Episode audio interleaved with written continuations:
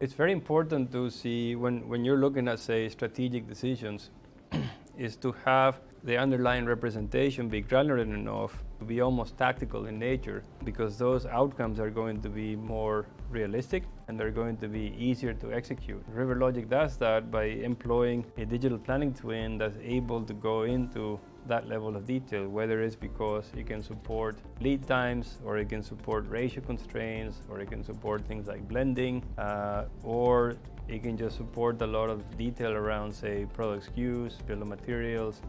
um, and those sort of things.